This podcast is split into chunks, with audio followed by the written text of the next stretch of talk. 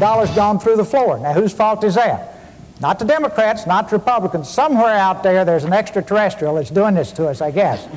and everybody says they take responsibility. Somebody somewhere has to take responsibility for this. Now, just for the record, uh, I don't have any spin doctors. I don't have any speech writers. Probably shows.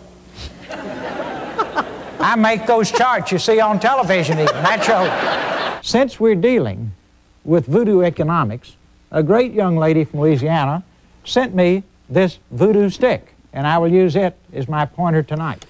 Ja, je hoort Ross Perot. Uh, ik heb hem vaker genoemd. Hij komt ook voor uh, altijd in mijn uh, colleges, of het nou lezingen of theatercolleges zijn. En dit waren een aantal clips van hem achter elkaar. Je hoort hem onder andere zeggen, ja, ik heb geen spindokter. Dat zie je ook wel, want die commercials die ik op televisie doe, die bedenk ik allemaal zelf. En in die commercials zat hij vaak met allerlei grafieken op, op kaartjes. En hij zegt in het laatste fragment van, ja, ik noem dat voodoo economics. En daarom heeft een hele lieve mevrouw uit Louisiana mij een voodoo stok gestuurd en die gebruik ik vanavond als mijn pointer. Nou, dat is een hele leuke, humoristische man.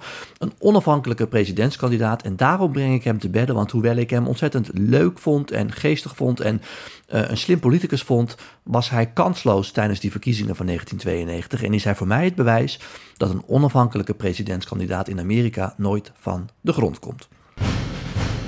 Ja, en daar begin ik nu over, omdat de vorige podcast ik van jullie een aantal vragen kreeg over Liz Cheney, over no labels, over een mogelijke onafhankelijke kandidatuur, waarom die er überhaupt niet komt nu uh, eh, 70% van de Amerikanen, zoals ik laatst bij VI zei, uh, niet zitten te wachten op Trump en ook niet zitten te wachten op Biden. En toen ben ik er heel snel doorheen gegaan van ja, dat kan niet en onafhankelijke kandidaten zijn eigenlijk altijd spoilers. Nou, uh, dat behoeft misschien wat meer uitleg. Ik heb dat al eens eerder gedaan, maar misschien goed om dat in dit stadium van de verkiezingen, omdat er nu toch zoveel over gesproken wordt, om dat ook eventjes te doen. Um, Ross Perot dus. Voor degenen die hem niet kennen, Ross Perot was een hele rijke Texaanse zakenman die zich in 1992 verkiesbaar stelde, omdat hij, zoals je ook aan het begin van dit fragment uh, zegt, ja, als uh, de Republikeinen de Democraten overal de schuld van geven en de uh, Democraten, de Republikeinen, ja, dan hebben ze het waarschijnlijk of allebei gedaan, of er is een buitenaards wezen wat we allemaal niet zien, die dit allemaal doet, die al die problemen creëert. En dus is het tijd voor een andere aanpak. Hij deed mee aan die verkiezingen dus uh, tegen uh, de zittende president George H.W. Bush en de gouverneur van Arkansas namens de Democraten Bill Clinton. En hij ging ontzettend goed in de peilingen, zo goed dat de commissie die de presidentsdebatten organiseert zei: Oké, dan moeten we je ook uitnodigen voor de presidentsdebatten. Want als je, ik geloof, boven de 10, misschien 20% scoort in de peilingen, maar ik dacht dat het 10% was, dan word je ook uitgenodigd voor de, voor de debatten. Nou, dan ga je natuurlijk helemaal sky high. En dat was met Ross Perot ook het geval. Dan maar meteen even naar die uitslag, want ik kan ontzettend lang praten over die verkiezingen en fragmenten uh, uh, laten horen. Maar die uitslag is eigenlijk het belangrijkste. Ongeveer 100 miljoen Amerikanen stemden destijds in die verkiezingen. 43% stemde voor Bill Clinton, 37% voor Bush en 20% grosso modo voor Perot. Nou, het leverde Bill Clinton een monsterzege op. 370 kiesmannen, 168 kiesmannen voor George Bush en 0 voor Ross Perot. Terwijl hij toch zo'n 20 miljoen stemmen en dus ook zo'n 20 miljoen, uh, en ook zo'n 20% van de stemmen uh, haalde ik wou zeggen 20 miljoen stemmen en dus ook zo'n 20 procent, want er hadden 100 miljoen Amerikanen gestemd. Uh, dan zou je zeggen ontzettend succesvol natuurlijk. Maar als je dan met nul kiesmannen eindigt, ja, dat is natuurlijk niet mooi, want zo worden natuurlijk uiteindelijk wel de knikkers verdeeld. Hè. Je kan ook in het Songfestival ontzettend leuk liedje opnemen, maar als uiteindelijk al die landen jou nul uh, stemmen sturen, ja, dan wordt het natuurlijk een vrij treurig verhaal. Zie Groot-Brittannië de afgelopen jaren. Ik ben geen Songfestival-kenner, maar dat weet ik dan wel. Uh, en daarmee bewijst hij eigenlijk dat, dat als onafhankelijke presidentskandidaat ontzettend moeilijk is om ertussen te komen, omdat het continu om het verdelen van die knikkers gaat, namelijk om de kiesmannen. Hè, uh, Bill Clinton is een van de weinige presidenten in de Amerikaanse historie die tot twee keer toe gekozen is met minder dan 50%. En in 1992 was het zelfs 43%. En toch behaalt hij een monsterscore van 370 kiesmannen, omdat ja, als je in al die staten net even de meeste stemmen haalt, 43% tegenover 37% voor Bush, ja, dan uh, win je dus al die kiesmannen. En dan kun je als Ross Perot zijn de 20% van de stemmen halen, of misschien zelfs wel 30%. Maar dan is dat dus bijna niet mogelijk. het had mogelijk geweest als hij inderdaad 35% van de stemmen zou halen en Clinton en Bush ook. Dan kun je in een aantal staten nog winnen. Maar je moet dus echt een enorme sprong maken als onafhankelijke kandidaat. Wil je die twee partijen strijd doorbreken. En ja, je, je, ziet, je voelt hem al aankomen. Ross Perot kwam uit Texas, rijke zakenman.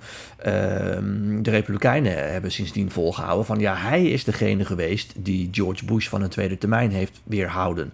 Want ja, hij 20% van de stemmen gehaald. Ja, als daarvan eh, denken wij meer dan de helft naar Bush was gegaan, dan had Bush uiteindelijk nog van Clinton kunnen winnen. Dus hij is de schuldige daarvan. Ja, dit hebben we in uh, een kleinere variant ook later nog wat teruggezien. In 2000 bijvoorbeeld. Hè. Ik heb het vaak over die spannende verkiezingen tussen George Bush en Al Gore. Um, daar ging het echt om een paar honderd stemmen in Florida om te bepalen wie er uiteindelijk de winnaar zou zijn. Ja, als je gewoon naar die verkiezingen kijkt in Florida, uh, had Ralph Nader, de voorman van de Groene Partij, die tot de dag van vandaag nog steeds bestaat, die partij, had gewoon 30.000 stemmen in Florida. Nou, één ding is zeker, 90% of meer van die stemmen hadden naar Gore gegaan als Ralph Nader als andere progressieve kandidaat niet mee had gedaan. Dus dat verschil tussen die 500, ja, daar hadden we nooit zo lang bij stilgestaan als Ralph Nader gewoon thuis was uh, gebleven. Hillary Clinton in 2016, uh, ehm, eh, die, die, die had uh, een paar miljoen stemmen meer dan Trump. Maar in een aantal staten was het ontzettend spannend. Had Trump net wat meer stemmen. Nou, en daardoor kon hij alsnog met minder stemmen die verkiezingen winnen. Hetzelfde wat Bush deed in 2000. Maar er gingen gewoon een paar miljoen stemmen naar Jill Stein. Ook kandidaten namens de Groene Partij. Ja, die gaan natuurlijk nooit op Trump stemmen. Die hadden anders naar Clinton gegaan. En dus worden uh, en dat is ook een beetje de les van Ross Perot en al die andere kandidaten. Kijk, de les van Ross Perot is vooral hoe goed je het ook doet.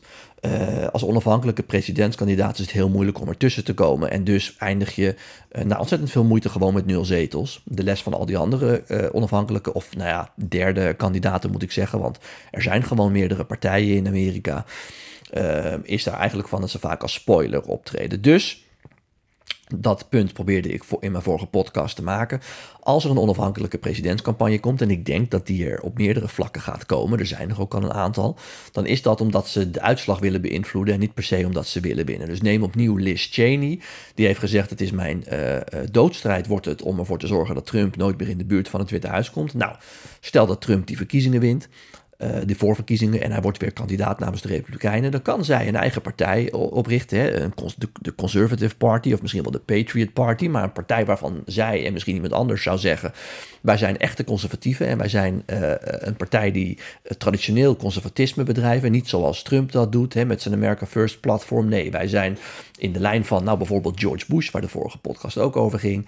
In die lijn willen wij conservatisme bedrijven en wij gaan aan die verkiezingen meedoen. Nou, dan kan zij best in theorie een miljoen tot 2 miljoen stemmen halen. Misschien ook wel een paar democraten die wat conservatiever zijn, die zeggen: ja, ik waardeer wat zij heeft gedaan in het hele onderzoek naar de kapitoolbestorming, hoe ze Trump heeft aangepakt, hoe ze niet bang was voor die stemmen in haar eigen partij. Uh, ik ga ook op haar stemmen. Ja, dan kan ze ervoor zorgen, grosso modo, dat uh, het vrijwel onmogelijk wordt voor Trump om te winnen. Goed, ik hoop dat ik het zo wat duidelijker heb gemaakt hoe dat zit met die onafhankelijke kandidaturen in Amerika. En dat dat dus ja, uh, vrijwel uh, onmogelijk is, erg lastig is om het te doen. En als ze al meedoen, dat ze vooral optreden als spoiler, hè, als bederver van het plezier van dan een van die andere twee kandidaten. Goed, tot zover wat mij opviel deze week. Ik zit in Amerika. Uh, ik ben hier in, onder andere in New Hampshire. Ik ga naar wat politieke rallies toe. Maar ik heb jullie wel natuurlijk gevraagd om wat vragen op te sturen. En dat hebben jullie gedaan. Onder andere via Twitter en Instagram. Ja, ik zei de vorige keer, hè, jullie vragen die bewaar ik gewoon. Dus zitten ze niet in de ene podcast, dan komen ze echt wel in de andere podcast terug. Ik heb er nog een flink rijtje staan. Theo die vraagt bijvoorbeeld: hebben de Republikeinen nog wel greep op Trump of heeft hij de partij in zijn macht? Nou, Theo, uh, uh, Trump heeft die partij in zijn macht. Het is nu de Trump-partij. Kijk alleen al, zie ook de vorige podcast naar het America First, America First platform, hè, wat nu breed leeft in die partij. En kijk ook naar de tegenstanders van Trump die het nog redelijk goed doen.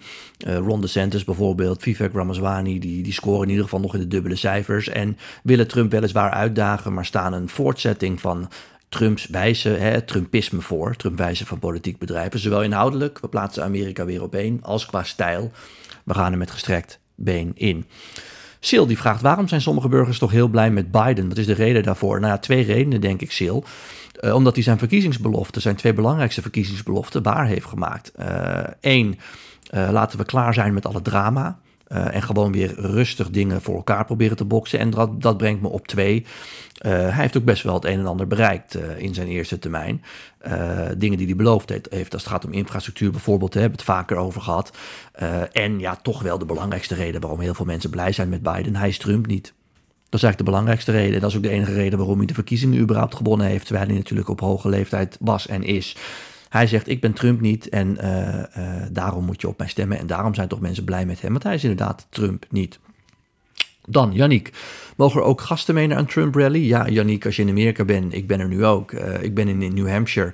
Uh, dan kun je eigenlijk gewoon naar de meeste rallies. Kun je gewoon binnenlopen. Zeker bij de wat kleinere kandidaten. Dat zijn huiskamerbijeenkomsten. Je komt ze ook gewoon in cafés tegen. Een Trump rally is natuurlijk groot opgezet. Maar dan kun je gewoon een kaartje voor kopen. En je kan iedereen meenemen die je wil. Ik heb ook wel eens uh, een goede vriend van me meegenomen. Ik zeg, we gaan naar een concert. We gaan naar Trump rally.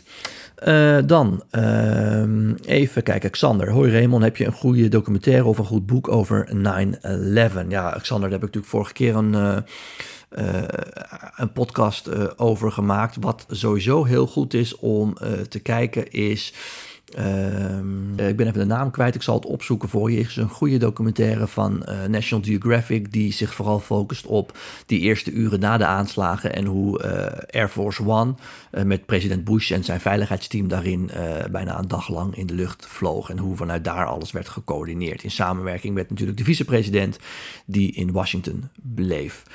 Dan eh, nog een vraag van uh, Patrick. Hoe vind je de bespiegeling van Amerika in uh, Mijn Amerika van Mart Smeet? Ja, Patrick, ik heb dat boek niet gelezen. Uh, dus daar kan ik niks van zeggen. Ik neem tenminste aan dat het een boek is. Ik heb dat niet uh, gelezen.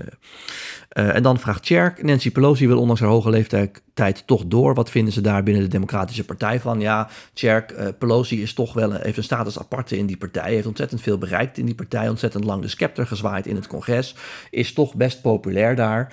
Dus die krijgt gewoon een vrijbrief om dat te doen. Maar zij voedt natuurlijk wel dat hele verhaal wat ik eerder ook heb gezegd, dat er toch een generatie politici is, Pelosi, McConnell, Biden, ook Feinstein, die eigenlijk uh, er de brui aan zouden moeten geven, maar dat niet doen. Goed, dan een laatste vraag van Hein, die zegt, we weten het niet meer, we willen naar de Verenigde Staten. Wat is volgens jou een leuke plek? Ja, ik heb het vaker gezegd, uh, hou je van natuur, dan is Wyoming echt de mooiste staat van Amerika. Mooie kleine cowboydorpjes ook, veel ranches en ja, natuurlijk heel veel natuur. Het ligt uh, vlakbij Yellowstone National Park.